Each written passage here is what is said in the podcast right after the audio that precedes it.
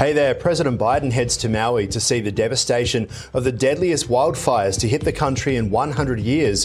But what's taken him so long? I'm Aaron Young. Let's find out. Now, from our headquarters at Ticker Park, this is Ticker Today. Hello and welcome. The wildfires in Maui have shocked the world, leaving at least 99 people dead and raising the historic town of Lahaina to the ground in the deadliest fires in the US for 100 years. Amidst all this, President Biden's drawn criticism for his response to the crisis. At one point, responding to a question about the tragedy with a no comment. He has since announced he'll be visiting the town. However, this is what he had to say. Search and rescue teams are sifting through the ashes in that five mile area that you've seen on television has been burned. It's painstaking work, it takes time, and it's nerve wracking. Most of the debris can't be removed until it's done. My wife Jill and I are going to travel to Hawaii as soon as we can. That's what I've been talking to the governor about. I don't want to get in the way. I've been to too many disaster areas, but I want to go, make sure we got everything they need. I want to be sure we don't disrupt the ongoing recovery efforts as soon as I can starts to sound a little bit like an excuse. So will this response be enough to quiet his uh, his critics and does what does he actually hope to achieve when he gets there? Let's head to Washington and now bring in ticker correspondent Ariel Hickson. Great to see you. Uh, talk to us about the criticism that the president has come under about how he has handled the situation in Maui. Well, you know, Maui has become one of the deadliest his, uh, fires in U.S. history in the past century. You have 99 people, at least 99 people, have lost their lives. $7 billion is this counts, uh, costing FEMA. And uh, so far, many of the individuals who live there on the ground are saying that not enough has been done when it comes to resources, when it comes to money, when it comes to displacement. Um, and so uh, over the weekend, uh, the president was in Delaware, was asked about this, and he did not not uh, comment on it. He did not address the fact that this has been devastating for so many individuals. And that's why it got criticism right away. Now, it mainly got criticism, though, from uh, his Republican counterpart, uh, former President Donald Trump.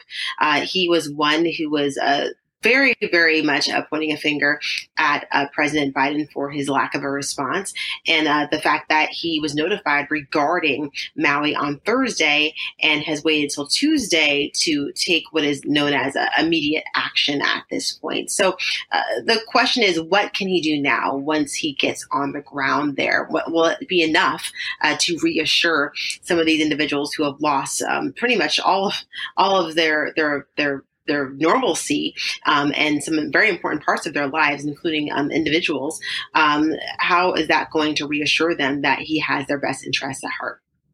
It is a really interesting point because he does have a point that quite often these leaders and the president of the United States doesn't travel lightly. All of those vehicles, Secret Service in the way in these towns where emergency workers are trying to uh, rescue people, uh, remove bodies, as you say, from burnt out houses and villages.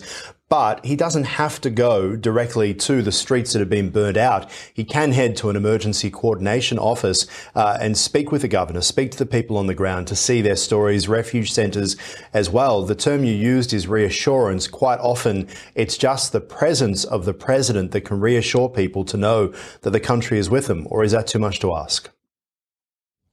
Well, you know, and this is where it kind of goes into the idea of politics of making face for certain um, situations and the idea that just the mere presence alone can be what you said and what I said as reassuring what could be um, looked at as uh, an individual who shows that he cares. Now, this is interesting because uh, countless presidents have gotten criticism for their handling of um, immense disasters. You have uh, former President Trump, who is very criticized uh, for how he handled Puerto Rico. You have Bush, who was criticized for how he handled Hurricane Katrina. Um, there was a natural disaster that happened during Obama's era, and he was on the island of Martha's Vineyard vacationing when that happened. So, you know, natural disasters tend to happen and they tend to affect so many individuals. Um, so it's likely that a president is going to encounter that in their political career as the, uh, the, the, person who's in charge of the country. Uh, but it really does matter how quickly they respond and how they show how much they care because even if they can't really do much themselves as one individual pe- person, uh, showing that they are reacting to that, um, they're going to the ground to talk to, as you mentioned, governors, leaders, uh, those who are directly impacted, uh, will really influence um, how the American people view him going forward. We think back almost 20 years ago, hard to believe it's nearly 20 years ago since Hurricane Katrina devastated New Orleans uh, and Louisiana. But when we have a think about what we learned from there, where President George W. Bush and FEMA came under so much criticism for lack of action, lack of preparation, lack of emergency warnings, etc., to fast forward to all this time, President Biden and his team obviously are very aware of how Twitter works, very aware of how the 24 hour news cycle works. To say no comment to a question when you are on holiday in Delaware while there is one of your territories burning and people are losing their lives, it either comes down to complacency, stupidity, or not fit for the job. What do you think?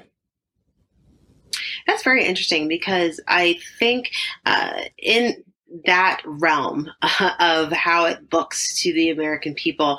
Uh, it looks like one of the three that you mentioned, but it really looks like as if he was unprepared for that.